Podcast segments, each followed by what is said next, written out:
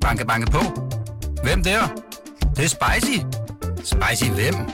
Spicy Chicken McNuggets, der er tilbage på menuen hos McDonald's. Badum, bom, tji.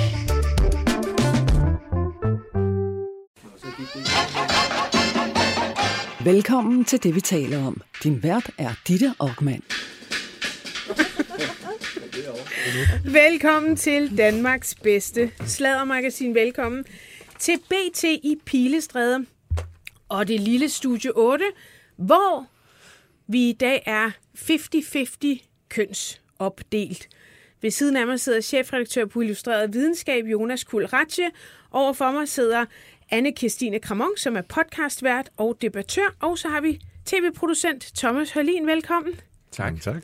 Jeg fandt nogle utrolig flotte billeder af ja, alle tre på nettet i dag, da jeg skulle tease lidt for programmet. Fandt det af dig, Thomas, hvor du vel er? Jeg har lyst til at sige 34 eller sådan noget. Gud, hvor smukt og dejligt. Ja, ja, ja. har Men jeg synes det. stadig, du ser smuk og dejlig ud. Det er jeg glad for ja, at høre. men ja, du ser er lidt meget, anderledes ud på en eller anden sjov måde. Og Ja. Jonas, du er Det ser også lidt Mere anderledes erfaren. ud. du ser også lidt anderledes ud. Man kan godt sige, at cellerne er begyndt at, Ja, de begynder at degenerere. det kan man godt se. Nej, det er meget skidt. Nå, velkommen. Jeg skal høre, om I har det godt. Jo, tak. Stille og roligt. I er ikke helt op at køre? Jo, jo, det er fredag, vi skal på floor. Hvor skal Umiddelbart du på floor? Nej, jeg skal i sommerhus, så det, er- det Nå. passer godt til cellernes... øh, I Mettes frem- sommerhus? Ja, Mettes sommerhus. Okay, så I skal bare sidde og stene og kigge på hinanden og spille ja. Word Feud og hvad I plejer at lave. Ja, det er det. Det er det. Ja, jamen, det er fint nok. Jeg tager til Venedig i morgen. Wow. Ja, What? Nej, hvor fedt. det er meget dejligt. Der har jeg ikke været, siden jeg var barn, faktisk. Har I nogle gode anbefalinger? Nej. Øhm, sådan noget gondol. Ja, Sejling. prøv, prøv, prøv det her. Prøv det. Jeg tror ikke, der er mange, der gør det, når de er der, Nej. men jeg har hørt, Nå. det skulle være... Nej, hvis været- der er nogen, der har et bud derude. Hvad har du lavet? Jamen, jeg siger, jeg har kun været i Venedig i Las Vegas der. Det er sådan falsk. Åh oh, ja, Venezia. Det har jeg også, det der hotel. Ja, ja. Det er sgu også vildt nok. Ja, ja, det er det. Men man fik også lidt spat, synes jeg, det der sådan indendørs. Altså Ja, det der med, der ja. malede en himmel og ja, sådan det, er noget. det. Det, er det, sådan- det kender er jeg kun fra LaLandia. Jamen, Og, og, og det er, stort set det samme. Ja, okay. Det er det samme. Bare Ja. større. Ja. Ja, og det, det er nemlig samme fornemmelse af sådan underligt indeklima, ja. Ja. og sådan malet himmel og Udendørs restauranter, der ikke er vand, der udendørs. fryser. Ja, det, det er ikke helt godt. Det er ikke helt godt. Nå, nu prøver vi den ægte varme. Uh, I har fået lidt i glasset, kan jeg se, og vi har et sådan okay stramt program. Uh, først troede jeg faktisk ikke, der skete en skid. Uh, alt var bare sådan nogle mellemregninger. Sådan, Nå, hvordan går det med Mette Frederiksens forhandlinger? Men så så jeg TV2, og hold kæft, en fin dokumentar, der er blevet ja. lavet om Jan Lindebjerg. Den er fed. Ja, er den er god. fucking fed. Øhm, den skal vi jo tale om i næste time, hvor vi faktisk får besøg af Jan Lindebjerg. Det glæder mig ret meget til. Men vi starter med ugens historier, og jeg rundt, lidt rundt på det hele i dag. Det håber jeg, at øh, lytterne kan øh, klare. Vi skal kunne klare det her i studiet. Disruption. Det er det nemlig. 2022 lyttere. Hver syvende år brænder vi det hele ned. Ja, Ja, ja, det er ikke engang løgn. Jeg tror dog, det er 8 år, vi Nå, kører jo, på. jo. Men Vi kan stadig... ikke tælle. Nej. så, kan, så kan du ikke starte, AK, med... Ja, det er jo måske heller ikke rigtig politik. Hvad er det? Nej, det er en øh, historie, som øh, det ikke-socialdemokratiske medie Piu Piu udkom med i den her uge. Det, er journalist Jan Kærgaard, som jo var på Ekstrabladet i mange, mange år, som har øh, skrevet om, øh, at kemien mellem øh, Pernille Vermund og Lars Bøge Mathisen i Nye Borgerlige er dårlig. Øhm, han skriver det sådan her på bagkant af Mette Thiesen, der, der forlader partiet, men at, men at der ikke bare hersker ro og fred. Og, øhm, øh, Med det er hendes ligesom, afgang. Nej, præcis, og det, der bliver ligesom lagt op til, at der er noget, øh, at de kæmper lidt mod hinanden, Lars Bøge Mathisen og Pernille Vermund, og at, at det irriterer øh, øh, Vermund, at Lars Bøge han optræder så selvsikkert, og han har fået øh, gode stemmetal. Han har jo fået 11.500 stemmer til det seneste valg her. Pernille Vermund fik 15.300. Øh, og det, øh, det har øh, ligesom slået et skår i kemien mellem de to, og at det har medført, at Bøje Mathisen ikke har fået nogen øh, gruppetillidsvæv. Altså han har ikke fået nogen, hvad skal man sige, officielle poster i partiet. Altså taler vi bagkant. sådan noget rendyrket jalousi, sådan, "Nå, du fylder mere end mig. Altså det er det, han antyder, Jan Det er det, der bliver antydet i hvert fald. Det, det står ligesom ikke uh, direkte, men at og så er Lars Bøge Mathisen ligesom blevet straffet ved ikke at få nogen... øh, Han er ikke blevet gruppeformand eller fået en, en anden sådan rolle, officiel rolle i partiet. Øhm, Men, men må jeg lige Og har spørge meget til få det? ordførerskaber. Ja, ja, fordi ja. Jeg, jeg kunne jo også se, der står her, ved konstitueringen af Bøje Mathisen, øh, fik Bøje Mathisen tildelt fem ordførerskaber, mens Peter Sejer fik otte. Han er jo så også altså, grundlæggeren af partiet. Men den nyvalgte Mikkel Bjørn Sørensen fik også otte ordførerskaber, og den ligeledes nyvalgte Kim Edbjerg, han fik tildelt 10. Altså, øh, bare lige sådan, kan man godt lede lidt ud af det, du, kan, at ikke- du kan ikke rigtig gøre det op på den måde. Der er, på, nogle, det er ja, der er nogen, nogle øh, øh, ordførerskaber, der er vigtigere end andre. Altså, det er for eksempel ikke øh, måske altid så vigtigt, eller du er ikke så meget på arbejde, hvis du er grønlandsordfører. Eller, altså, Dyrevelfærdsordfører. Ja, der, der vil være nogle ordførerskaber, som, som ikke betyder så meget. Ej, så er der hellere der er tre mega vigtige. Jamen udenrigsordfører, eller for øh, Finans, ja, finans, eller for nye borgerlige, øh, hvad hedder det, udlændinge og- ja. og integrationsordfører. Altså, Ja. ja. så, og jeg har ikke lige faktisk stykket ind i, hvad der er for nogle ordførerskaber. Det kan jeg kigge Øh. på, mens du taler videre. Ja, så taler jeg bare videre. Men Ja, det er du lidt sjovt, at, at det heller ikke sker i artiklen, faktisk. At, Ja. øh, at fordi, Ja. Det, ja. Ja, det kunne man jo godt have. Men det kan være også, at det ødelægger historien. Det Ja, ja, ved det vi jo ikke. Altså, og fordi, ja, fordi Pio er jo, det, det er funderet på et socialistisk idégrundlag. Ja. Det er så langt, de vil Alt. gå. Men det er altså, er det ikke øh, Sass Det er jo den evige kamp, det er at få dem til at indrømme, at de er... Øh, altså, vi Ja, har jo haft Sass den Larsen, der tidligere, fandt på det her Ja. show. Og det var jo den tidligere øh, øh, chefredaktør Jens Jonathan Sten, der sad med til gruppemøder i Socialdemokratiet. Og, altså, der var øh, lignede lidt en stor fætter kusinefest på en eller anden måde. Men, men, men hvad er så, øh, altså hvis det nu er øh, socialdemokratisk, som det jo tydeligvis er, så er det simpelthen bare fordi, at øh, så er de bare interesseret i at skabe splid i den borgerlige lejr, splid i de øh, borgerlige partier, og det er derfor, at Jan Kjærgaard skriver sådan en artikel. Det, Nej, det ved man jo ikke. det ved man jo ikke. Men det interessante er vel Ja. også sådan, hvad der siden sker. Ja, det der, det der jo så sker, det er, at øh, Jan Kærgaard øh, skriver til øh, Lars Bøge Mathisen, han er ved at skrive den her historie, øh, at han hører på vandrørene, at der er dårlig kemi mellem dem. Og så øh, svarer Lars Bøge på en sms, du skal vist have tjekket din vandrør. Øhm, Hvilket jo er afvist. Ja, og, øh, og så øh, er der ligesom en... Øh, en, øh, den her korrespondence fortsætter, og så skriver Jan Kærgaard, øh, det citerer jeg dig gerne omgående for, og så skriver Lars Bøje, ellers tak, jeg ønsker ikke at deltage i nogle artikler med dig. Øh, og det er jo faktisk at sige, nej tak, jeg vil ikke have bragt det her citat. Og man kan jo så diskutere lidt frem og tilbage, om man så skal bringe det eller ej. Øh, Hvad havde du gjort, Jonas? Ja, man kan jo vælge at gøre det. Fordi normalt, hvis man skal lave den slags aftaler, specielt med medievandte kilder, hvad man må sige, han er, så skal man jo lave den aftale på forhånd om, at man taler til baggrund. Så jeg synes godt, man kan argumentere for, at man godt kan bringe citatet. Okay. Øh, men men øh, hvis det sådan sker sådan lige i den samme sms-tråd, og det er sådan lidt uklart, om det er et interview eller en baggrundsforspørgsel eller hvad det er, så kan man også sagtens øh, altså argumentere for, at man ikke behøver at gøre det. Tak, Schweiz. Og øh, tilbage til Eko. og man, man kan sige, at man, altså man kan jo også sige lige med det her, det er jo ikke verdens vildeste eller største historie. Eller, Altså, Nej, ovenikøbet også, fordi han afviser det jo, ikke? Ja. Hvilket jo er det, som vil være det, der skabte mest ro. Ja. Øh, fordi hvis han nu sagde, at jeg vil ikke kommentere på det, så ville man jo tænke, åh, så er der måske Ja. noget om snakken. Men hvis det var en af mine journalister, som øh, på de steder, hvor jeg har været redaktør, så, så, så havde vi også bragt det. Okay. Ja, det der så sker, det er, at Lars Bøje Mathisen laver et uh, Facebook-opslag, øh, hvor han skriver, der er journalister, og så er der folkene fra netavisen Piu Piu. Og tænk, I tvinges til at betale for sådan noget øh, via jeres skattekroner. Og så lægger han så et screendump op af den korrespondence, han har haft med Jan Kærgaard.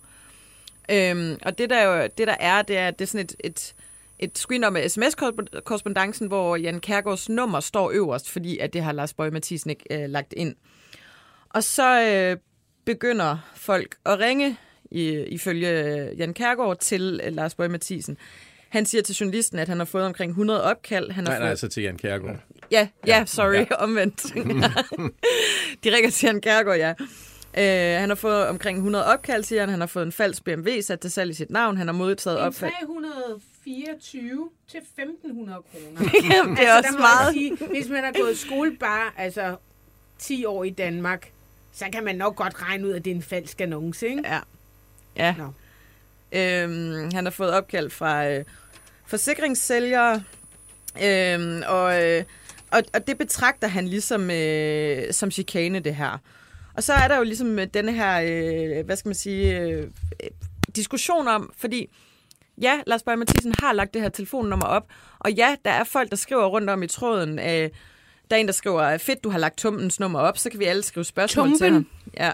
Det var et af de pænere ord fra øh, nogle Kjærgaard. følger, vil jeg sige. Jeg føler lidt, det Så kan vi 80'er alle skrive spørgsmål til ham og citere ham i alle mulige forums. Let get, let's get this party started. Og øh, der er en, der skriver, at han burde få en masse sms'er tilsendt, tilsendt, om, hvor tåbelig han opfører sig. Den første er allerede sendt afsted. Og altså sådan... Der, Orkernes trommer der, lyder. Ja, ja, der Mm. bliver ligesom sådan, hvad skal man sige, pisken stemning op. Øh, og, og man kan jo nok godt se, at at øh, hvis det, øh, Jan Kærgaard siger, står til trone, jamen så, så er det jo noget, der er skabt inde i den her tråd. Mm. Vi har ringet til øh, Lars Bøje Mathisen for at høre øh, ham. Altså, jeg har flere spørgsmål. Lars, er du med på telefon? Ja, det er. Hej Lars. Bøje Mathisen, tillykke Hej, med dine fem ordførerskaber. Vi har startet med at sige, at nogle vigtige nogen, du har fået så. Øh, det er lige så vigtigt som alle mulige andre. Øh, Nej, det de er ikke så alle sammen lige vigtige.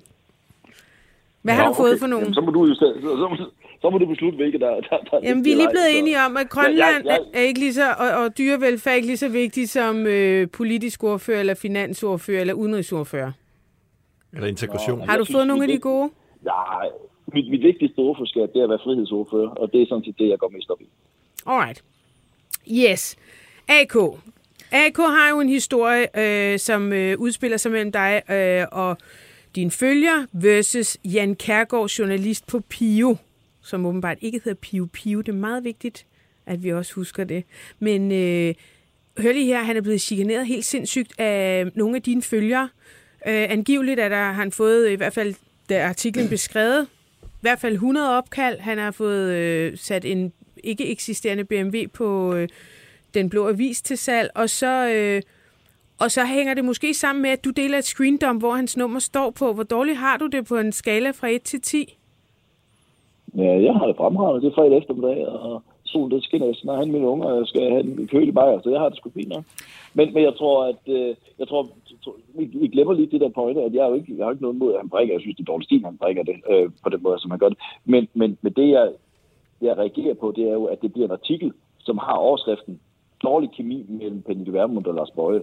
Altså, altså det, det, er det er jo det, jeg synes, der er dårligt journalist. Man laver en historie, som er fuldstændig det modsatte af, hvad det er, øh, at- jeg rent faktisk siger, øh, der, der er tilfældet. Det er jo derfor, jeg, jeg, jeg kan sige, at det synes jeg bare er dårligt styrt journalistik. Og det er nok fordi, at han to- stoler på de der uafhængige kilder, øh, frem for dit ord. okay, jamen det, det siger jo også mere om, om, om ham så, ikke? men altså, det må han jo selv om. Nå, men altså, det er, jo, det er vel det. Altså, man, man kan jo sige, sådan fra journalistens side, så, så har du jo en interesse i at tale en eventuel konflikt ned. Og han, og han sidder vel og vurderer, okay, jeg har så og så mange, øh, der fortæller mig det her. Selvfølgelig, øh, øh, mit job er at spørge, så jeg spørger dig, Lars. Er der et problem? Nej, nej, siger du. Og det citerer han da jo så også lojalt for. Eller hvad? Gør han ikke det? Nå jo, at man skulle kende meget, meget dårligt, hvis man ikke tror, at jeg bare siger, hvad jeg mener. Altså, det, at jeg, jeg på den måde skulle ligge under for et eller andet stra- strategi, eller taktik eller spil, så tror jeg, man, man er fuldt meget dårligt med i mit, mit politiske arbejde. Jeg stikker næsten frem, og jeg synes, at siger, det Men nu det, så vi mener. bare, hvad der er- skete med det- Mette Thiesen, ikke? Da hun, da hun ligesom trådte forkert. Nå, nej, det er jo... Det, nej, det, øh, det er jo hendes kæreste gjorde. Grundlæggende som... Nej, men, altså, nej, det er jo, det er jo en, altså, det er et organisationsspørgsmål. Grundlæggende, hvis, du har et direkte ledelsesansvar øh, over for nogle medarbejdere, så skal du jo selvfølgelig overholde det ledelsesansvar. En hver anden organisation bliver handlet for nøjagtigt fuldstændig på samme måde. Så det, så det der, som, det har ikke intet med politik at gøre. Nå, men, Ja, men, hvis tilbage til, Det, øhm, det, det, synes jeg så er mere, mere interessant, ikke? Jeg kunne godt tænke mig at vide, om det er, er bevidst, du lægger hans nummer ud, eller er det bare sådan en øh, hjerneprut? Nej, det tænker jeg sgu ikke over. Altså, altså, det, altså prøv, der, der er ikke noget Dr. Evil i det. Altså, jeg sidder ikke og har lang konspirations. Jeg synes, at, at han, han uh, agerer uprofessionelt, og jeg synes, uh, han er fjols som, som journalist.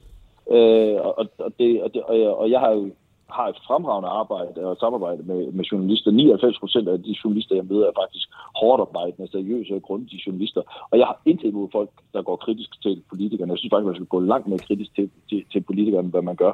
Men, men med den der måde at agere på, og det er jo ikke første gang, han gør det. Altså, han har også fået kaldt mig fjols og skvat tidligere.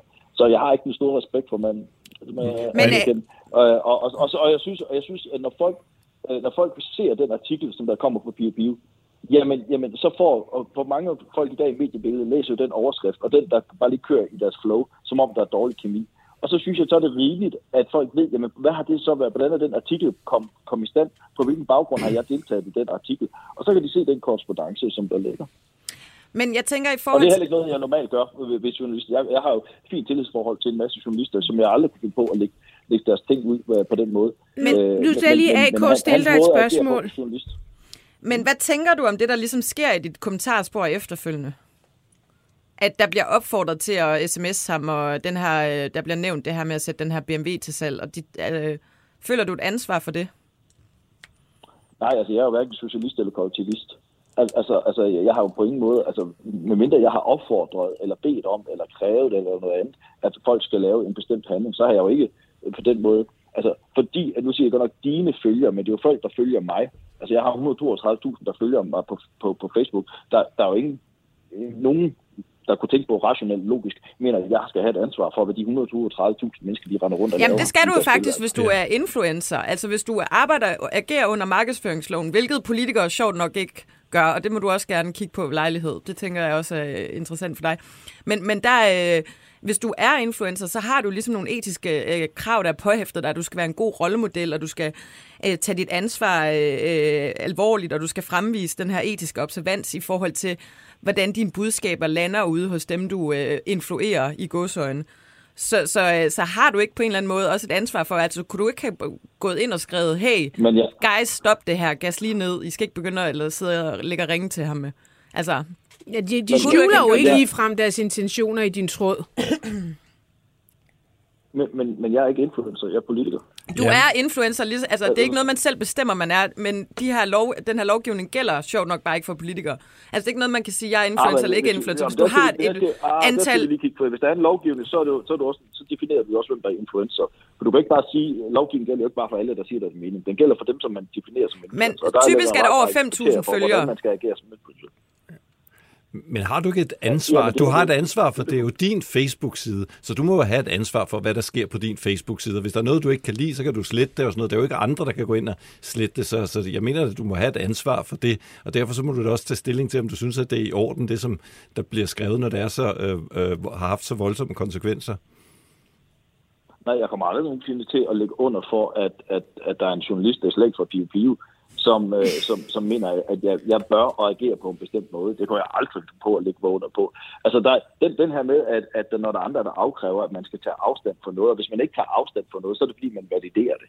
Altså, det er en frygtelig... Men det frygtelig, synes jeg er meget interessant, bortset fra, at man i, i, i, i Folketinget jo faktisk har lavet den lovgivning for alle andre. Altså det er der egentlig, fordi øh, jeg, man kan jo godt være øh, enig i dit øh, synspunkt. Nu er der bare lavet lovgivning inde på Christiansborg, at hvis du har over øh, x Ja, antal altså, tusind og følgere, du bruger så skal man gøre lige præcis det, som, øh, som du siger, at det synes du er mega latterligt, at du skal ligge under for. Mm, jeg, jeg, jeg vil sige, jeg kender ikke øh, alle kriterierne omkring influencer-lovgivning. Den er ikke lavet under mit ressortområde, så det, det kan jeg simpelthen ikke kommentere på, om, det, om der ligger andre krav end, end bare antal følgere. Jeg, jeg vil tro, der ligger andre øh, krav end bare antal følgere. Det lyder som en meget... Nej, nej, meget, der, er- meget der er også øh, der er sådan nogle øh, forskellige, der er forskellige krav i forhold til, der er heller ikke et fast krav på, at du skal have 5.000 følgere. Det er typisk det, man vil sige. Øh, men hvis du bruger din rækkevidde og din indflydelse til at, at, at promovere øh, budskaber eller sager eller produkter øh, over for en gruppe af mennesker, så er du ligesom influencer. Og det kan du Jo, jo, så tænke det lidt over. Jo, jo, jo, men altså det... altså, jeg, jeg, Han kommer ikke til at håber sove jeg hele håber weekenden jeg- nu, jo. Jeg, jeg håber da, at jeg implorerer folk til at have en, en mening med bestemt, have en bestemt holdning. Det er jo så derfor, jeg er. Ja, lige præcis. Lige præcis. Nå, men Men- tak men- men fordi, derfor- øh, og vi kan vel jeg kunne konkludere, at du ikke er jeg socialist, du er ikke kollektivist, og derfor Og du er heller ikke influencer. pisse Men hvordan er forholdet til øh, partiformanden? Det har vi jo ikke rigtig Det fået er opklaret. perfekt, Jonas. Hvad? For lad ham lige manden svare. Jamen, det tror jeg, det er fint. Altså, altså, ja, altså det, det har jeg da ikke hørt, det skulle være dårligt. Så det, øh, men det er også det, jeg siger til, til, til ham, journalisten. Som i øvrigt, altså, prøv at, det er jo ikke første gang, han laver den der. Øh, sidste gang, da han ringede til mig, øh, hvor jeg faktisk var, var venlig to telefonen, der betalte han mig en skvat og en tøsedreng, fordi jeg ikke vil kommentere på min børns øh, sundhedsprofil. Altså, så, så det er jo den måde, man... Øh, på. så, Så nogle har vi ikke ansat på BT. Lars Og- Bøge og- og Mathisen, det har- det tusind jeg- tak, jeg- fordi jeg- vi måtte jeg- ringe til dig, fordi vi bliver nødt til at komme det videre i teksten nu. Nej, tak fordi... lige må være slut den her, så så har jeg faktisk været, været, været venlig og ikke fremlægge den optagelse, jeg har med det, ikke? Nå, Det, uh. det, det, to be continued, eller hvad? tak fordi vi måtte ringe til dig, Lars Bøge Mathisen. Fem ordførerskaber. Banke, banke på. Hvem der? Det, det er spicy. Spicy hvem? Spicy Chicken McNuggets, der er tilbage på menuen hos McDonald's. Badum, bom, tji. Det var fra. Nye Borgerlige. Du lytter til det, vi taler om. Danmarks bedste slædermagasin. Din vært er Ditte Aukmann, og i panelet sidder kommunikationsdame Anne Kirstine Krammer, direktør i Impact TV Thomas Hørlin, chefredaktør på Illustreret Videnskab Jonas Kuld Ratje. Hvis du vil sladre med, kan du besøge BT's eller det, vi taler oms Facebook-side, eller sende en sms på 42 42 03 21. Start din sms med BT. Nå, Jonas, det er ja. Ja. din tur. Du har, øh, du har også en ugens historie. Ja, og det er jo fordi lige om lidt så starter øh, VM i fodbold. Mm-hmm. Og øh, jeg har aldrig glædet mig så lidt til en slutrunde, og det, jeg troede egentlig, jeg ville være mere upåvirket af det. Altså, der har jo været meget snak om det her med, at VM skulle til Katar. Ja, faktisk siden 10 nærmest, ikke? så vi har jo haft god tid til at vende os til det. Og jeg har... Øh, så, men jeg har hele tiden tænkt, nah, men når det først kører, så kan vi godt se de kampe, og Katar har ændret sig helt fuldstændig vildt fra 10 til 22, Ja, men du ved, der, når der er noget, der er lang Ja. tid til, så forholder man sig måske lidt mindre til det, og sådan, og så... Så, øh, men, men nu må jeg bare erkende, at den der magi, der var omkring det VM, som, som jeg egentlig altid har syntes, der var, og man kan huske lige siden jeg var en lille dreng og har siddet og set øh, VM på en sort-hvid skærm i min øh, mormors sommerhus, og sådan, mm. at det var det største og det bedste, der kunne ske, den har, det har jeg simpelthen ikke nu her. Og det hænger jo selvfølgelig sammen med alt det øh, virak, der er omkring det, altså... Øh, det- der er, øh, ja, der har jo været alt det her med, at de, de her stakkels migrantarbejdere, der har bygget de her stadions under frygtelige forhold, og øh, der, der kom her i, i sidste uge, og måske var det også sådan noget, der var med til at gøre det ekstra forloren. Jeg ved ikke, om I så de der fanvideoer, Nå ja. der kom, øh, som virker som noget, styret har lagt ud. Øh, Jeg, jeg så en med nogle brasilianske øh, f- øh, fodboldfans, som øh, hoppede rundt af glæde på et eller andet tog i Katar, og sang og hud og flad og var malet ansigt. Sådan nogle kæmpe, ja, vi kalder dem jo roligans, men altså den, den Ja. brasilianske udgave, ikke helt op at køre, helt glad øh, Men et også par uger inden. England og Argentin. Og... der har været nogle spanier ja. Og sådan noget. Men altså, der er jo ikke mange af dem, der ligner, at de kommer fra de steder, Nej, det må som man de gør. sige. Så det er jo Men nogle lyder lokale... de som om, jeg har nemlig lavet et klip, Jamen, hvor det er nogle tyske, Ja, den tyske fan. nu, det, er, det, det er de tyske fans, der er på gaden. Vi kan lige prøve at høre, hvordan det lyder. We were sure, absolutely, we were sure that Germany will qualify. Without Germany, there is no World Cup. Oh, we are so excited. We, we live and work in Doha. Yes, we are football fans. We are super excited, yes. It's great for the country. We love it.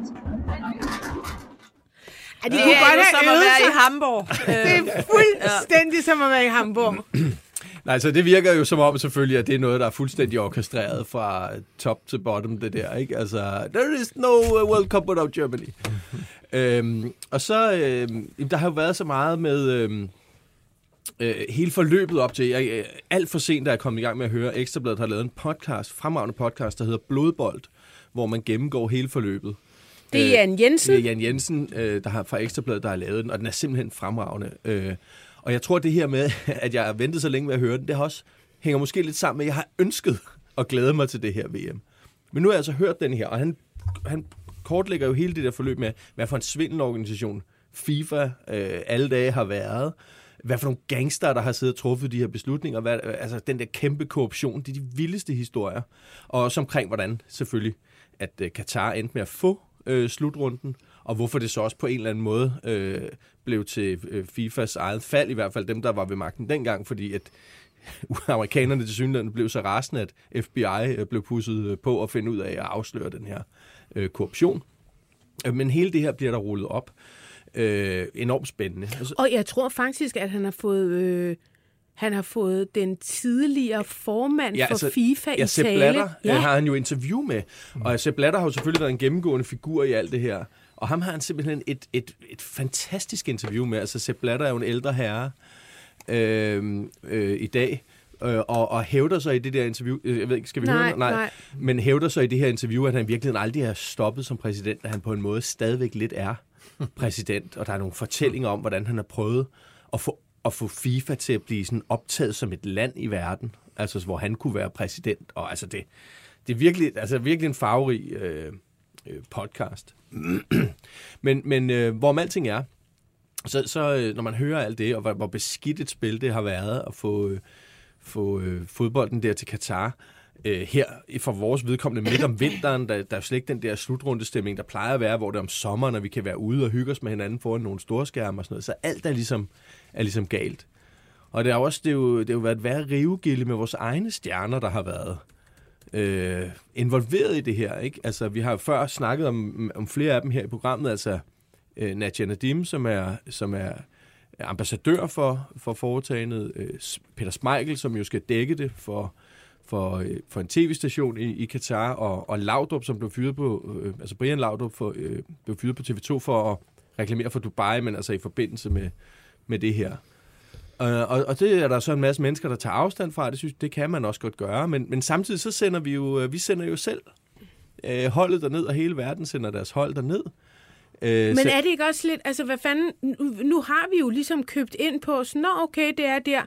Øh, så jeg vil sige, de sidste, der er ansvarlige, det sgu da spillerne. Jamen, det, jeg synes altså det burde ikke, at- sgu da være politikerne, der, der gik forrest og sagde, det der show, det skal vi fucking ikke bakke op om. Øh, det skulle være DBU, der siger, at det her det er så ulækkert, så selvfølgelig trækker vi... Nu bliver det sådan noget med, at vi spørger alle mulige fodboldspillere, sådan, "Øh, hvad synes du om det ene, hvad synes du om det andet? De prøver bare at, at, at gøre deres job. Ej, det synes jeg bare er virkelig et dårligt argument. Altså, så kan man jo også sige om SS-officerer, eller... Altså, øh, det der med, at man har altså også et personligt ansvar for, hvad man øh, deltager i. Også som fodboldspiller. Det, det er jeg nødt til at sige. Og hvis de, de, øh, der var flere af de prominente øh, danske fodboldspillere, der havde sat foden ned og havde øh, rent faktisk taget stilling til det her, så havde vi jo stået i en helt anden situation. Jamen, det er jo, altså, det, det, det, er jo, det er jo de her diskussioner, der gør, at, at, at man ikke kan glæde sig på samme måde til det her VM, synes jeg. Jeg så et øh, klip øh, med Rasmus Tandholt, som Nej, øh, det er vildt. er taget til øh, Men man må sige en lille ting inden Ja, det. meget gerne. Det er bare fordi, nu vi snakker om det der med at lave et statement, så har der været nogle små statements. Øh, Altså, Tyskland, de fløj der ned i et fly, hvor der stod sådan noget diversity wins, og det skulle så ligesom være et, et stort statement. Ja, nu ryster det nok i bukserne. Ja, nu bliver de, nu, nu falder Katar styr. Og, og danskerne har jo så, altså de har jo så spurgt FIFA, om de måtte spille i nogle trøjer, hvor der stod uh, Human Rights for All, eller sådan mm. et eller andet. Og det har de så fået nej til. Nej, det går vi ikke ind for. Nej, det er så fordi, man der jo ikke, må ikke være politiske budskaber på øh, Nå på ja, det er rigtigt. Sport og politik Men jeg mener bare, hvis man vil lave et statement, så lad der være med at spørge om det der. Ikke? Så Ja, nu har vi i stedet for gjort det, at vi så har tredje trøjen. Altså, den er så sort. Den, det, så, så, så, så det er sådan en, du, hvis du spiller mod et hold, og du sådan er på udebane, selvom det er, og, men de har den samme farve som dig, så kan du skifte til tredje trøjen. Det er sådan en, den kommer aldrig i spil, men den er så sort, og det er jo sådan ligesom vores protesttrøje. Så det er jo det samme som at sige, vi laver ingen. Og jeg kunne ja. også se, se, høre, at var det Hummel selv, der gik ud og sagde, at trøjen skulle måske bruges, hvis man spillede mod et hold, der havde samme farver. Så det er ikke, hvis vi spiller et hold mod, der har andre Nej, Det er men- måske, Men, hvis. men er det ikke interessant, fordi at Hummel, hvor har de fået fremstillet de der trøjer? I China. Ja, hvor der også er slavearbejde. altså, så, så, så, man bare tænker, hvad fanden sker der her? Ikke? Det er jo fuldstændig sort. Altså, Overskud går sort. til Amnesty, som hader Kina.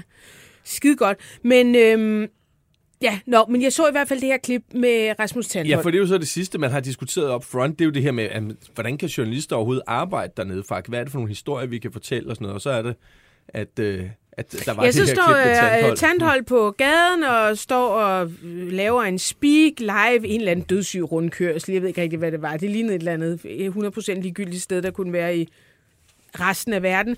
Øh, og de bliver så afbrudt. Vi kan lige prøve at høre øh, det klip, som øh, TV2 har bragt. Uh, we are live on Danish television, og uh, der kan I se, nu bliver, vi, nu bliver vi stoppet med at filme, og det er forholdene her.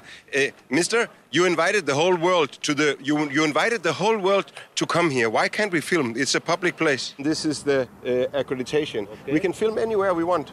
There are only, of course, only for the Qatar. Qatar, you have Because rule. the Qatar is a no, no, no, we don't need permit. Yeah, no, no, but, but, but, no, but listen, but listen, but listen, the camera. but you can break the camera. You want to break the camera? Okay, you break the camera. Okay. You the camera, Yes. So you're threatening us by, by, by, by smashing the camera.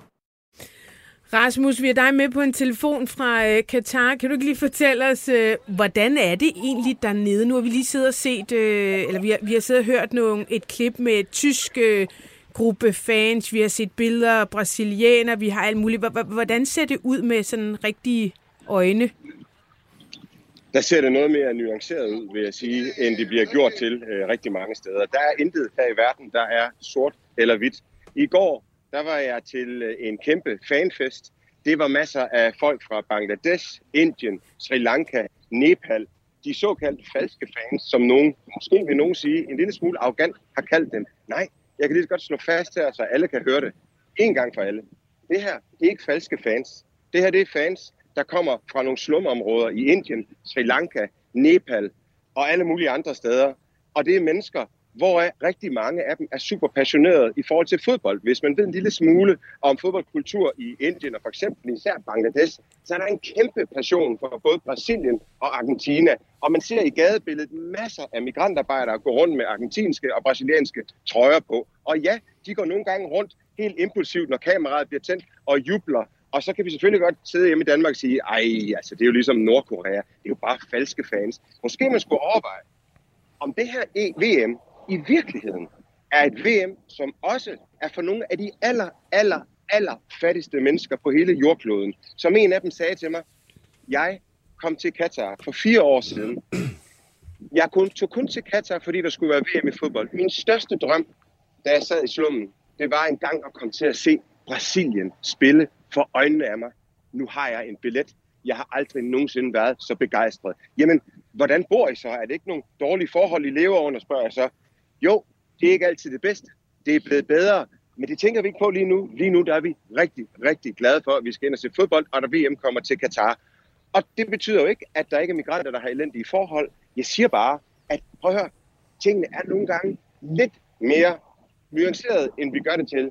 Øh, og falske fans, der er nødt til at sige, prøv at høre, det er et eller andet sted, vil mange mene ret arrogant at sidde hjemme i Danmark og sige, det er bare falske fans, fordi det er nogen, der ligner nogle inder og nogen fra Bangladesh, som måske ikke lige selv har et fodboldhold, som deltager i turneringen, og de så valgt at holde med nogle andre. Så de fans, der, øh, der løber rundt øh, i tyske trøjer, de er fans, de er måske bare ikke nødvendigvis fra Tyskland. Det er det, jeg hører dig sige. Og de har det, fundet mig penge sige, det til billetten og flyet og sådan noget, fordi det er i Katar og ikke i for eksempel Frankrig. Nej, det er forkert. De har ikke Nå. fundet penge til nogen billet for dem, som du ser, Ditte. Det er jo mennesker, der bor her. Det er migrantarbejdere. Det er nogen, der arbejder her. Nogle af dem har måske været med til at bygge det stadion, jeg står på lige nu, hvor åbningskampen skal spilles. Det er dem, som I ser bor otte mand på hvert værelse under nogle ret uhumske forhold. Der er også nogle af dem, der har bedre forhold, og sikkert nogen, der har endnu værre. Mm-hmm. Det er ikke nogen, der er fløjet hertil. Det er nogen, som har tjent penge hernede, og nogle af dem nok til, at de kunne købe en billet. Og nu får nogen en drøm opfyldt. Der er sikkert, og det ved jeg, Men... masser, der også har fået deres drøm smadret hernede.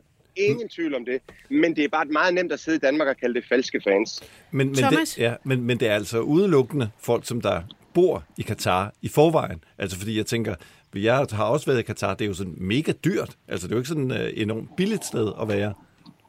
Det har du fuldstændig ret i. Men det er klart, at de billeder, der kom ud første gang på Twitter, hvor vi sad i Europa og grinede, og ah, det er bare falske fans.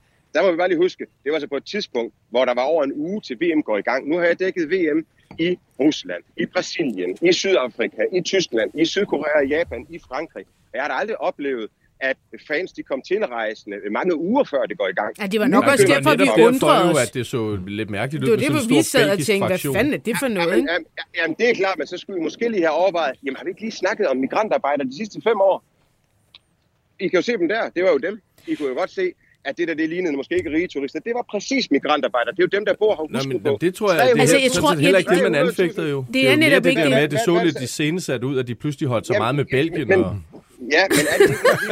Nå, men, det, men, du har, men det er jo derfor, det er godt, vi har sådan en Ja, som dig det er, i super, verden. det er Altså. super spændende. Det er simpelthen noget med, undskyld hvis jeg lige må sige, det, det, det, det handler jo om, at man øh, sidder og øh, får historier om, at øh, der er en øh, vis risiko, at det er folk, der er blevet betalt for, at altså netop er regimet, at man nu, altså en ting er, at de først har bygget de der øh, stadions, nu bliver de sendt på gaden i klæudtøj for at lege øh, lykkelige øh, indehaver en eller anden billet, og, og i øvrigt elsker Brasilien, Belgien, Tyskland, øh, whatever. Øh, Og du siger så, Og men, men de mener det faktisk i virkeligheden. Det, det, det, da jeg tog afsted fra Danmark, der troede jeg lidt det samme. For at være helt ærlig. Jeg så også de billeder og tænkte, oh my god, altså dem skal jeg da ud og møde, de her mennesker. Mm-hmm. Men det er en meget, meget anderledes oplevelse, når du så møder dem. Fordi jeg har oplevet gentagende gange, når jeg rejser rundt i verden, jeg kommer ud med nogle fordomme om forskellige ting. Nogle gange bliver det bekræftet. Der er også ofte, hvor det hele vi- viser sig at være meget mere nuanceret end som så. Prøv at, jeg kan jo ikke stå her og love, at der ikke er nogen, der er blevet betalt. Jeg kan vel bare sige, at når jeg er til sådan en fanfest i går, hvor der ikke er nogen kameraer, der er tændt, og jeg kan kigge rundt omkring, og der sidder mange tusind migranter og kigger på et show med nogle afrikanske dansere, øh, der hopper rundt på en scene og laver noget super cool øh, dans foran dem, og de er jublende glade, og der er ikke nogen, der filmer dem. Og jeg kan se, at de sidder og smiler og glæder sig, og de sidder nogle af dem i brasilianske trøjer, nogle sidder i tyske trøjer, nogle sidder i argentinske trøjer, og man taler med dem, og de fortæller, som en sagde til mig, prøv at høre, min familie, vi har diskuteret det her lige siden jeg blev født. Den ene halvdel holder med Argentina, den anden halvdel holder med Brasilien. Det er en kæmpe ting nogle steder i Bangladesh mm. og, i, øh, og, i, og i Indien. Og det er bare vigtigt at have med, når man, når man, og det, det er også inklusive mig selv. Altså, det er bare Jo, jo, vi men også i det er også derfor, vi ringer når til dig. Jeg tænker, Præcis. at øh, det, jeg i øvrigt også har hørt, det er, at øh, den modstand mod Katar som værtsland er et øh, også et større vestligt problem, end den er altså, i andre dele af verden, som er fucking ligeglade. Altså, og,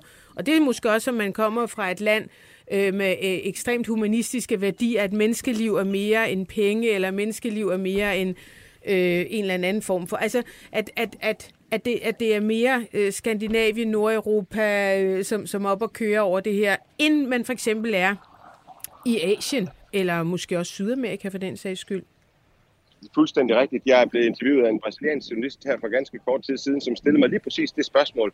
Jamen, hvad er det egentlig, der foregår i Europa? Jeg er simpelthen så vrede, og jeg kunne så stille et modspørgsmål jo, okay, men det er, der, det er der måske også en grund til. Øh, Men i Brasilien har de slet ikke den samme debat. Altså, selvfølgelig er der nogen, der har diskuteret det og talt om det, men øh, det afhænger måske også, lad os sige, hvor højt du ligger op på Maslows behovspyramide. Altså, vi ligger nok allerøverst til de ting, vi diskuterer med al respekt i Danmark indimellem, er nok ikke nogen, de diskuterer lige nu i Ukraine eller i øhm, øh, Katar for den sags skyld.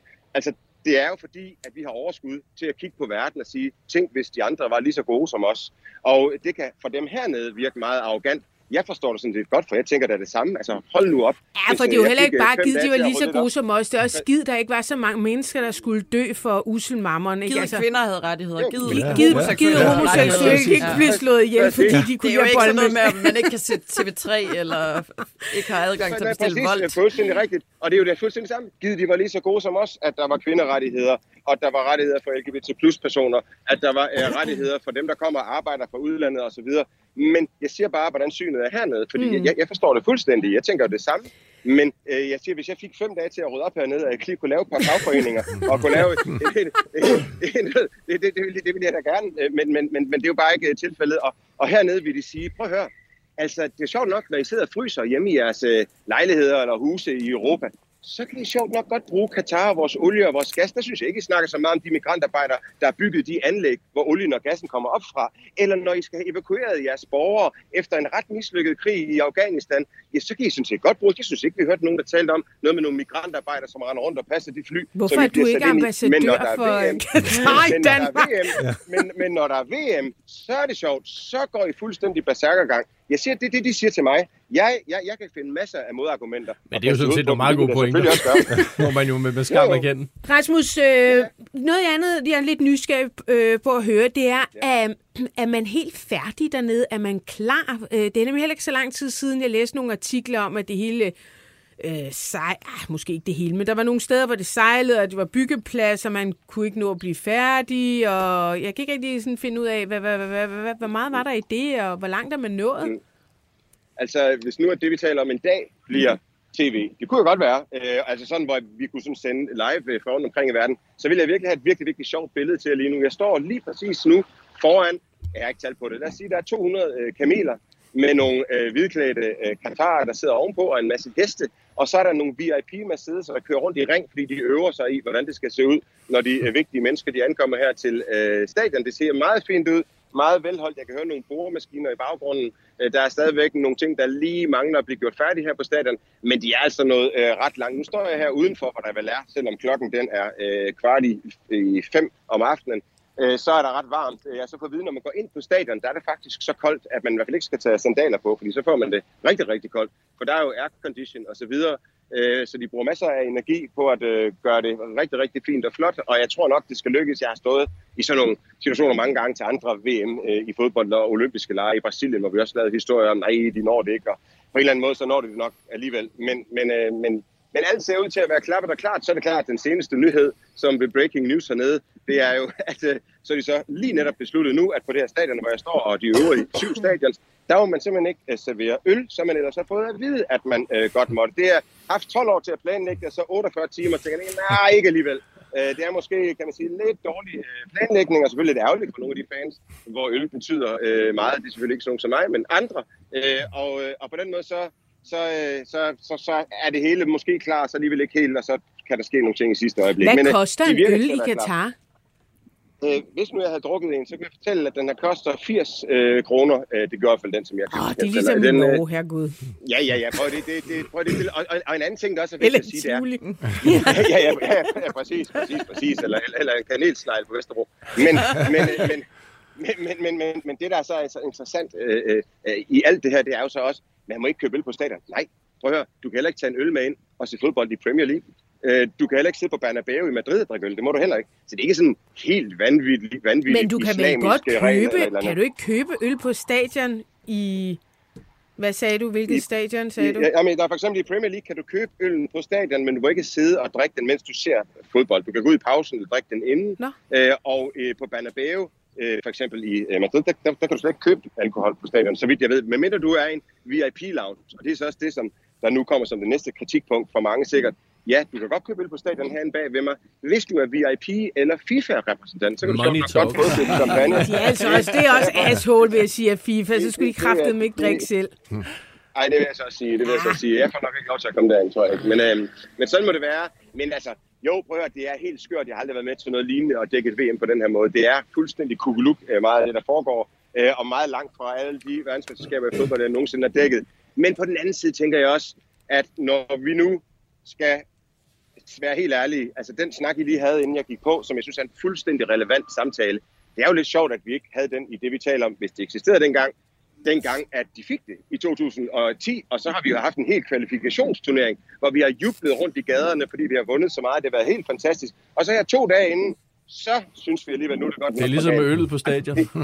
Vi har desværre kun eksisteret i, øh, i otte år, men, men, men din pointe er jo rigtig, at der har været forbløffende stille indtil for altså, seks måneder siden. Ikke? Og, og, og det er jo lidt ja. mærkeligt, når det er noget, der er blevet øh, vedtaget ja, i 2010. Øh, tak ja, fordi, at øh, vi måtte ringe til dig. Vi kommer til at se dig i fjernsynet. Os, der det gør I nok. får master os til at tænde for det. Øh, ja, det og rigtig god ja, ja. slutrunde. Tak til alle sammen. Tak fordi jeg måtte være med og komme med en lille indspark i debatten. Tak. Du lytter til det, vi taler om. Danmarks bedste slædermagasin. Din vært er Ditte Aukmann, og i panelet sidder kommunikationsdame Anne Kirstine Krammer, direktør i Impact TV Thomas Hørlin, chefredaktør på Illustreret Videnskab Jonas Kuld Ratje. Hvis du vil sladre med, kan du besøge BT's eller det, vi taler oms Facebook-side, eller sende en sms på 42 42 03 21. Start din sms med BT. apropos øh, øl i Tivoli og kanelsnegl på Vesterbro. Jeg har betalt, jeg tror det var 45 kroner for en, øh, hvad fanden hedder sådan en, croissant. 45 kroner for en croissant. Måske var den endda 55. Ja. Og ved I hvad? På da jeg spiste den, altså det var på Frederiksberg, det var hardbærri. Ja. Den havde øh, et eller andet sådan noget Nå, det er snask kardemomme... inde i.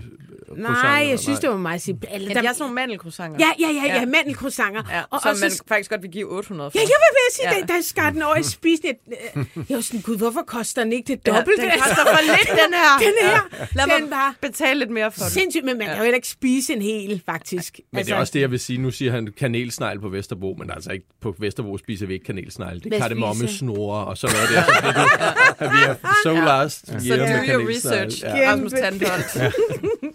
Nå, men jeg har også en ugens historie. Nu bliver det lidt mere kulørt. Uff. Yes, øh, Tobias Rahim har udgivet en digtsamling. Jeg holder den op, og det er, nogen har kaldt det en digtsamling, Ja. og ikke en digtsamling. En dick-pic-samling.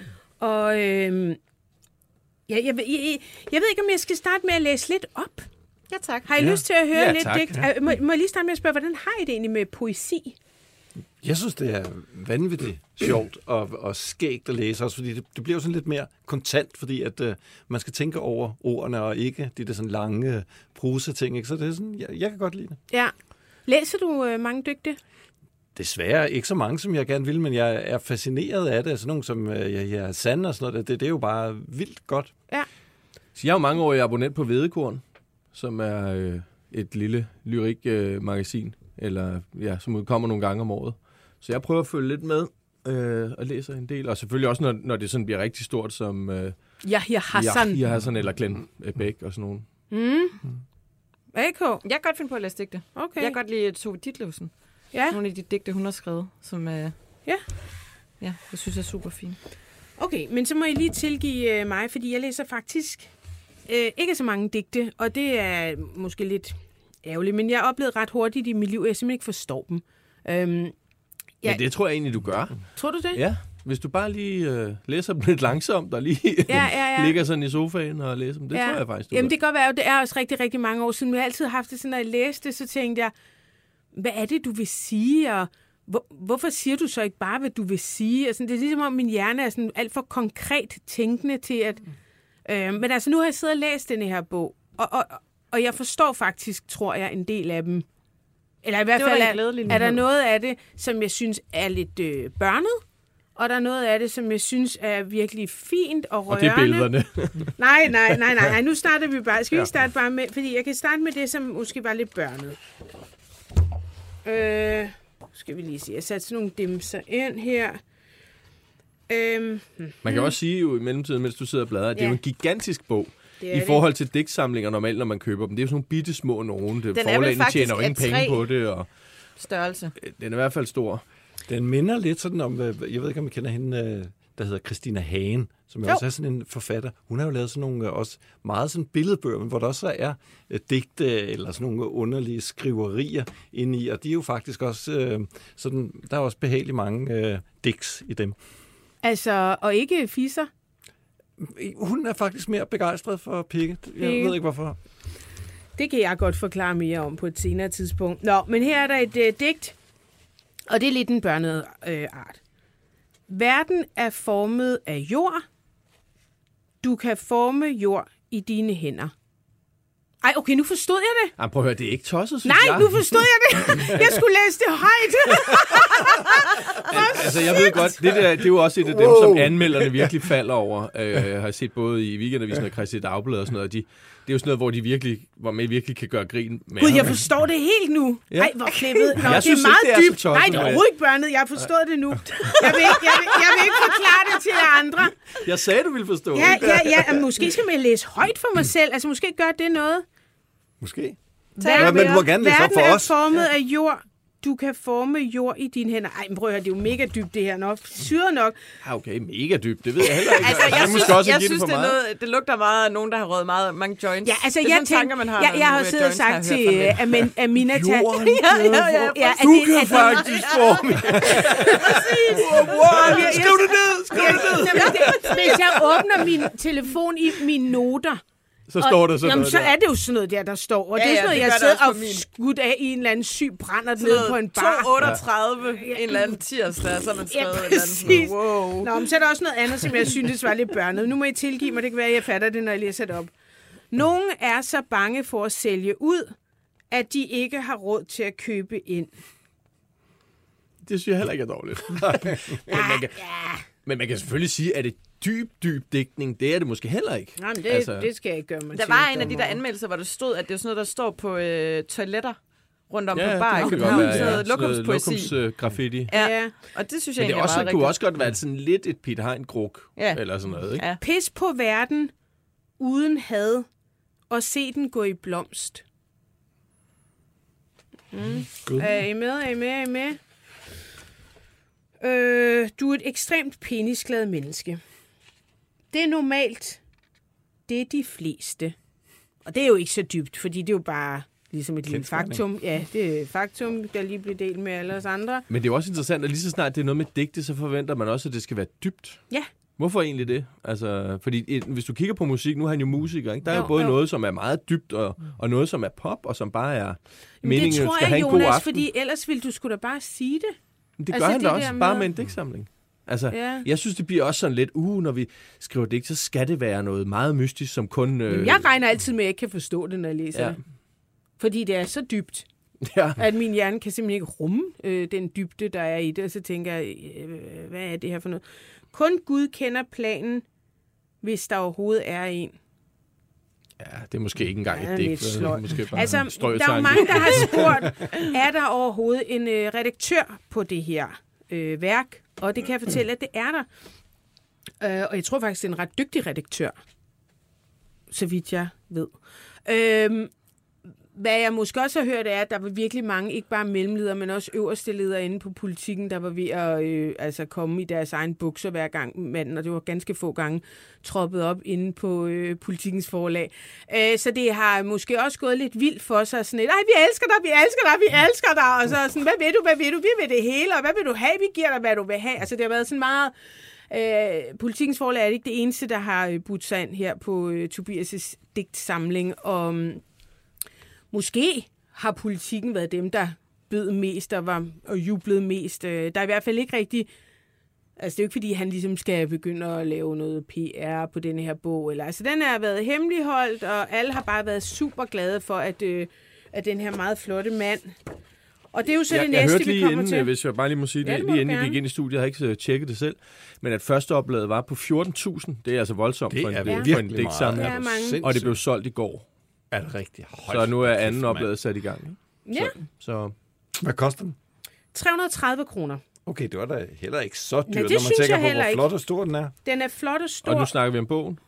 Det er rigtigt, Jonas. Inden Eller hvad? I mig... Ej, prøv lige at høre det her digt. Inden i mig er der et hav. Der har været så meget storm på det sidste. Jeg har været søsyg og kastet sjæl op. Hvor mange vil have valgt stillhed? Okay, det var ikke så imponeret over. Det Nej, her. men der, er der, altså Det nu, her. jeg har også kun bladret i den. Der er jo enkelte lyspunkter, Ja, og så er der er. noget der. Det, Ja, men det er der jo også du? i, en, i øh, andre digtsamlinger. Jeg synes, der er, der er jo nogle sådan små finurlige tanker. Han minder meget om hende der Gudrun Hasle, der også skriver sådan nogle, øh, en kunstner, der laver sådan nogle udsagn, hvor, hvor der altid er en lille stavefejl i, og det er lidt den der børnede skrift. Øh, det er lidt sådan den samme stil. Vi skal huske at sige, at du har jo læst dansk Jeg på har jo læst universitetet. øh, på universitetet. Ja, Yes. det er lang tid siden, vi har snakket. Intu-. Un, intu, intuition kommer indefra. Jeg føler, det er en... Ah, okay, jeg er også virkelig dårlig til at digt, læse digte op. Så er lige forfra. Det, det er et godt digt, det her. Intuition kommer indefra. Jeg føler, det er noget Gud har formet præcis til os og placeret i hjertet af os. Moral er noget andet. Det kommer udefra. Det er noget andre har prøvet at erstatte din intuition med. Altså, jeg ved ikke, om det er et digt. Altså, jeg, jeg, jeg ved ikke, om det er et digt, men det giver da meget god mening. Men alt er jo et digt, hvis man siger, Er det, det det er et det? digt. Altså, Nå, der er jo ikke nogen, det er jo ikke sådan, at der Er skal være krydsrim og sådan Har du ikke det lært det i dansk? Hvor Jeg lang tid gik kommer du til- Det skal dansk rime, ikke? Det er det første. Det skal rime. det skal rime. Ja, ja, ja. Hver anden linje skal rime. Ja. Ellers... Nej, men jeg kom bare til at tænke på en digtsamling, øh, jeg faktisk læste på universitetet, og en, der hedder Hans Otto Jørgensen, som også var sådan nogle, altså, hvor han ligesom brød rammerne for digtning, hvor et af digtene var, hip hip, svinebunde go east. Og det var digtet. Men og det, er jo, det, der er ved digte, det er jo, at man, øh, man skal lægge, øh, man kommer selv til at lægge kontekst ind i. Altså, fordi det her, du, hip hip, svinebunde go east, det kunne betyde alt omkring sådan, Ja. øh, urbanisering, og hvordan bønderne tager fra landet og til byen. Og, altså, øh, du skal jo selv øh, sådan ligesom komme med konteksten, for at det bliver Ja, et godt ja. digt. Og det er jo det, der er ved digtlæsning. Hvis nogle- ikke du selv kan gen, altså, hvis ikke du selv kan referere nogle følelser i Tove Ditlevsens digte, så er det jo ikke en god læseoplevelse. Du skal ligesom bringe dit eget med for, at du øh, får en oplevelse ud af det. Jeg havde en... Øh, jeg havde faktisk en... Den har du måske, Jonas. Øh, tog du den her weekendavis? Øh? Den, ga- den gav jeg dig igen. Nå, okay. Nå. Jeg tror, jeg gav dig den igen, efter jeg havde læst den og sat ikke. understregninger. Jo, dit tror jeg ikke, du asshole. Kig lige ud, Ja, jeg om kigger den ligger ud for. Men der er nemlig en anmeldelse i weekendavisen. 18, nej, den er ikke kommet i denne her. Jeg var den vist. Tak for det. Ude på dit, ude på dit bord. Det er rigtigt. Nå, men, men, men hør lige her. Den er blevet anmeldt øh, egentlig overvejende positivt. Og um, jeg ved ikke, om I har set billederne i den. Der er jo nogle øh, øh, billeder af en øh, bare overkrop rigtig mange gange. Så er der noget cowboyhat, og der er noget solnedgang, og der er lone som lone wolf, øh, alt muligt halløj. Og så er der også nogle billeder, hvor han har et par øh, jeans på, som er på halv vej ned eller op. Eller så man kan i hvert fald se roden af hans pik. Og der er også et billede, hvor man kan se hele hans pik, og så er der et, hvor man kan se igen noget rod af en pik. Jeg vil gerne lige Men sige... det sjove er jo, at han, altså ligesom pornostjerner, ikke bruger underbukser. Gør han ikke det? Nej, der er jo ikke Jamen er det ikke underbukser, der stikker op på, der på forsiden? Nej, Nej, det tror jeg ikke. Nej, nej, Nå. hvis du kigger de der jeans der, der er ikke nogen, øh, det er direkte adgang. Alex Brøndbjerg, som øh, producerer øh, Slottet og Summen, han sagde i går, da vi lige kiggede i den, at det var godt, det ikke var en pop-up-bog. Og det synes jeg var meget Det var rigtigt. sjovt sagt. Ja. Øh, Skulle man i ja. hvert fald have... ja, præcis. Nå, men i hvert fald, så er der en øh, kvinde, der hedder Linnea Maja Ernst, som har skrevet en øh, hvad hedder sådan noget, anmeldelse i weekendavisen. Og først så skriver hun, at hun synes, at digtene er lidt røvsyge, de er sådan lidt banale, øh, blø, blø, blø, og hun, hun, hun refererer et par af dem, og så dem, jeg har læst op. Og så, så skriver hun, hele bogen kan læses som et dokumentaristisk værk. Tobias Rahim forsøger at tage kopperbukser på, og det går heldigvis dårligt. Hun skriver også, drømmen om en ny mand som den store hængst i tidsånden. For det er bemærkelsesværdigt, at i en samtid, hvor vi er allergiske over for krænkeropførsel og uopfordret dick pics, kan Tobias Rahim sælge sine for 330 kroner bogen. Altså, det er jo en lille smule nedladende. Kan man ikke godt konkludere det? Jamen, det er jo to ting, der ikke har noget med hinanden at gøre. Det, et på, du uopfordret modtager, og en bog, du frivilligt køber. Ja, der er måske en forskel der. Ja, der er nok Meget der er rigtig meget forskel. forskel. Og så øh, kan man også sige, altså jeg tænker bare, kunne man sige det her om en kvinde, som havde Jeg tænker også det der med udgivet- bukserne, hvis man havde, sådan, havde lavet den kvindelige pendant til det. Altså, ja. Ja. ja, hun prøver hele tiden at knap skjorten. Det går heldigvis dårligt. altså, Ja, også sådan det der med, at når, hvis vi er allergiske og krænker øh, parate, øh, hvordan fanden kan man så sælge det her for 330 kroner? Hvis det var nogle bryster for eksempel, så var vi ikke blevet lidt sure. Jo, Du var det, det selvfølgelig tror jeg helt klart, de var. Altså, Jeg kan også læse noget andet. Han ligner en cowboy. Han ligner en drøm. Mit yndlingsbillede er vel det, hvor man kun ser hans torso. Man kan se den tunge rod af en pik, men omridset fortaber sig bag denimstoffet, og så kan man selv fantasere om, hvor uendelig den mund er. Der tror jeg faktisk, der var mange, der har sagt helt ærligt, mandlig skribent om kvindelig øh, digter. Har du ikke, altså, øh, er det det, du går op i, og hvorfor kan du ikke se det? Altså, hvorfor skal du være så klam og liderlig? Det tror jeg faktisk. jo, det har du nok en pointe i. Men det er jo også, altså det er jo øh, et kunstprodukt, det der, der ligger. Altså det skal jo heller ikke, det skal jo heller ikke beskrives som porno, eller altså... Øh, Altså, det tror jeg faktisk, hun ser det som... Jeg tror, hun er ekstremt liderlig på ham. Altså, hun synes, han er Ja. fucking lækker. Hun spørger også... Han er også en flot fyr, ja, det må man jo super så flot sige. fyr. Altså, Hun spørger øh, retorisk, måske ikke retorisk, i øvrigt, kolon, vil vi være så interesseret i, i Tobias Rahims følelser, hvis ikke han var så klassisk lækker? øh, jeg mener, han risikerer ikke alverden. Alle klapper, når han græder. Alle klapper, når han tager tøjet af. Men jeg tror da ikke, at folk... Altså, nu har jeg bare lyttet. Jeg har da ikke sådan rigtig vidst, hvordan han så ud, eller sådan noget. Fordi man hører jo bare sangene, de er jo bare gode, og de er jo så gode, at det jo er, jo er den, det vildeste hit, som man har haft i øh, ja. de sidste 10 år, eller sådan noget. Han ligger på alle pladserne på øh, hitlisterne, ikke? så han har jo noget, som er meget dybere end øh, i hvert fald bare hans udseende alene. Hun trumfer den til sidst med, jeg sidder og læser den med røde kinder, og tænker, ja, han ligner Gud, men de tekster, de fungerer jo ikke. Jeg kan godt fortælle, at Dansk Kvindesamfund var gået fuldstændig bananas ja, ja, hun er lækker, men hun kan ikke skrive. Ja, ja, ja, ja, ja præcis. præcis. Øh, og øhm, hun medvirkede faktisk her i øh, formiddags, tror jeg det var. Jeg skal lige finde det. Mm, mm, mm, mm, mm. Jeg ved, om jeg kan finde det og sætte det på. Det kan jeg faktisk ikke. Jeg kan simpelthen ikke læse. Nå, jeg havde lavet et klip, eller vi havde lavet et klip. Måske kan Sara sætte det på ude fra studiet. Det kan hun ikke. Nå, men øh, hun var... Ah, her har jeg det. Øh, er det fra... Nej, det har jeg ikke. Nej.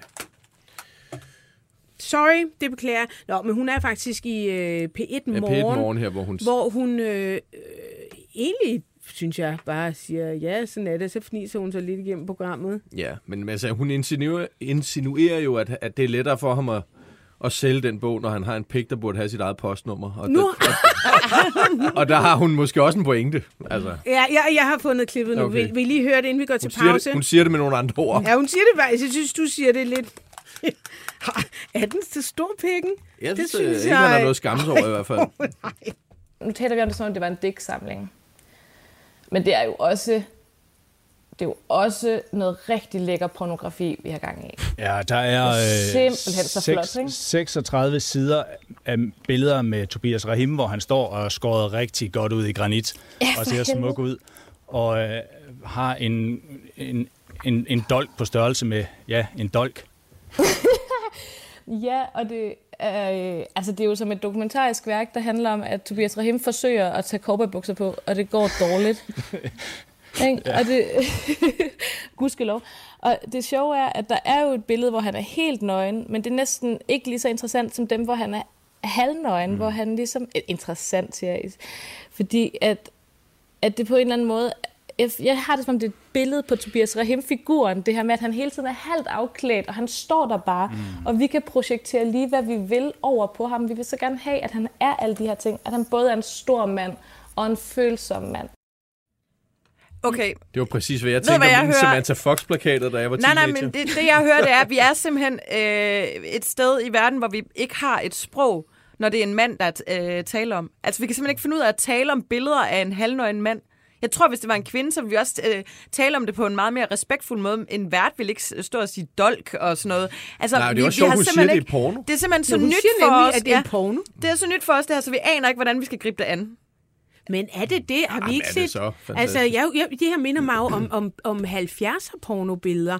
Øh, altså sådan i... i... Vi har, jeg tror bare, vi har løbende været meget mere vant til at se billeder af nøgne kvinder, så det kan vi måske tale om nu på en eller anden øh, respektfuld måde, hvor vi også kan tale om æstetikken i det. Det her, det bliver meget sådan, øh, han står Jeg tænkte bare, at hun var meget ung. altså, er det, er det netop bare sådan noget, jeg har lyst til at knippe med ham, jeg har lyst til at knippe med ham, jeg har lyst til at knippe med ham, hvor, hvor hun ikke ser det kunstneriske i de billeder. Det er jo to øh, meget, meget dygtige fotografer, der har, har taget dem, og det er jo rigtigt nok, ja, man ser ruden af en pik og sådan noget. Men, men vi har jo set en mandekrop før, sådan, det var sådan lige slap lige af... Øh, øh, hormonerne kører rundt i kroppen på en, jeg tror ikke en voksen dame. Men den voksne mand i studiet kan jo heller ikke finde noget at Nej, tale det er måske rigtigt. Ja. Anyway, øh, bogen øh, bliver udgivet på øh, Politikens forlag. Den hedder Drømmene maler virkeligheden. Det er, som han skriver, hans første bog, og måske den sidste. Øhm, jeg er sikker på, at politikken ikke laver et begrænset oplag, fordi jeg tror, der er mange bøger, der skal sælges for at give ham det honorar, som jeg har hørt, han har fået. Hvad har du hørt? Det vil vi gerne høre. Ja, det vil jeg også gerne. Ej, men jeg har hørt, at det ligger i sådan noget Jussi Adler Olsen-agtigt øh, Hvor er vi live. så henne? Det- Hvor er vi så okay. henne? Det siger mig ingenting. Nej, det gør jeg det ved ikke. ikke, hvad negocieret liv Altså, Jeg tør ikke sige det er, jo, det er jo sådan noget, bestemt, altså øh, uden jeg ved det, det er jo sådan noget tocifret millionbeløb. Det kan det jo ikke være, trods alt. Ej, han får nok ikke to cifre million på løb i forskud, trods alt. Altså Jussi forskud. Tror du, han får øh, 56 millioner i, forskud? Nej, altså et, et så tocifret millionbeløb Altså kunne 10. også være 10. Ja, Ja, ikke? ja. behøver ikke være 56. Ja. Men jamen, jeg ved det ikke. Jeg ved Nej. jeg prøvede bare at lægge snittet et sted. Ja. Øhm, den hedder øh, Drømmene maler virkeligheden, og hvis man læser om højt for sig selv, så kan man måske faktisk forstå, hvad det er, der står. Vi går til pause nu, og øh, jeg lige prøve at lukke min computer op, der driller en lille smule. Øhm, hvis du ser med live, så hæng på. Vi er tilbage på BT.dk om 5 minutter, og øhm, hvis du podcaster, så find den kontante team under det, vi taler om 18. november. Og øhm, i næste time, der skal vi tale om, hvad fanden der sker med skatterefusionssagen. For kan det virkelig ske, eller passe, at der ingenting sker? Øhm, det skal vi tale om, og så skal vi også tale om øh, dokumentaren på TV2 og TV2 Play, som er et must-see om Jan Lindebjergs jeg har lyst til at sige lidt triste skæbne som Pyrus, men det er også et portræt af en øh, sammensat mand med en ret vild historie. Så øh, lad os gå til pause og øh, lyttes ved om 5 minutter. Banke, banke på. Hvem der? Det, det er spicy. Spicy hvem? Spicy Chicken McNuggets, der er tilbage på menuen hos McDonald's. Ba-dum-bum.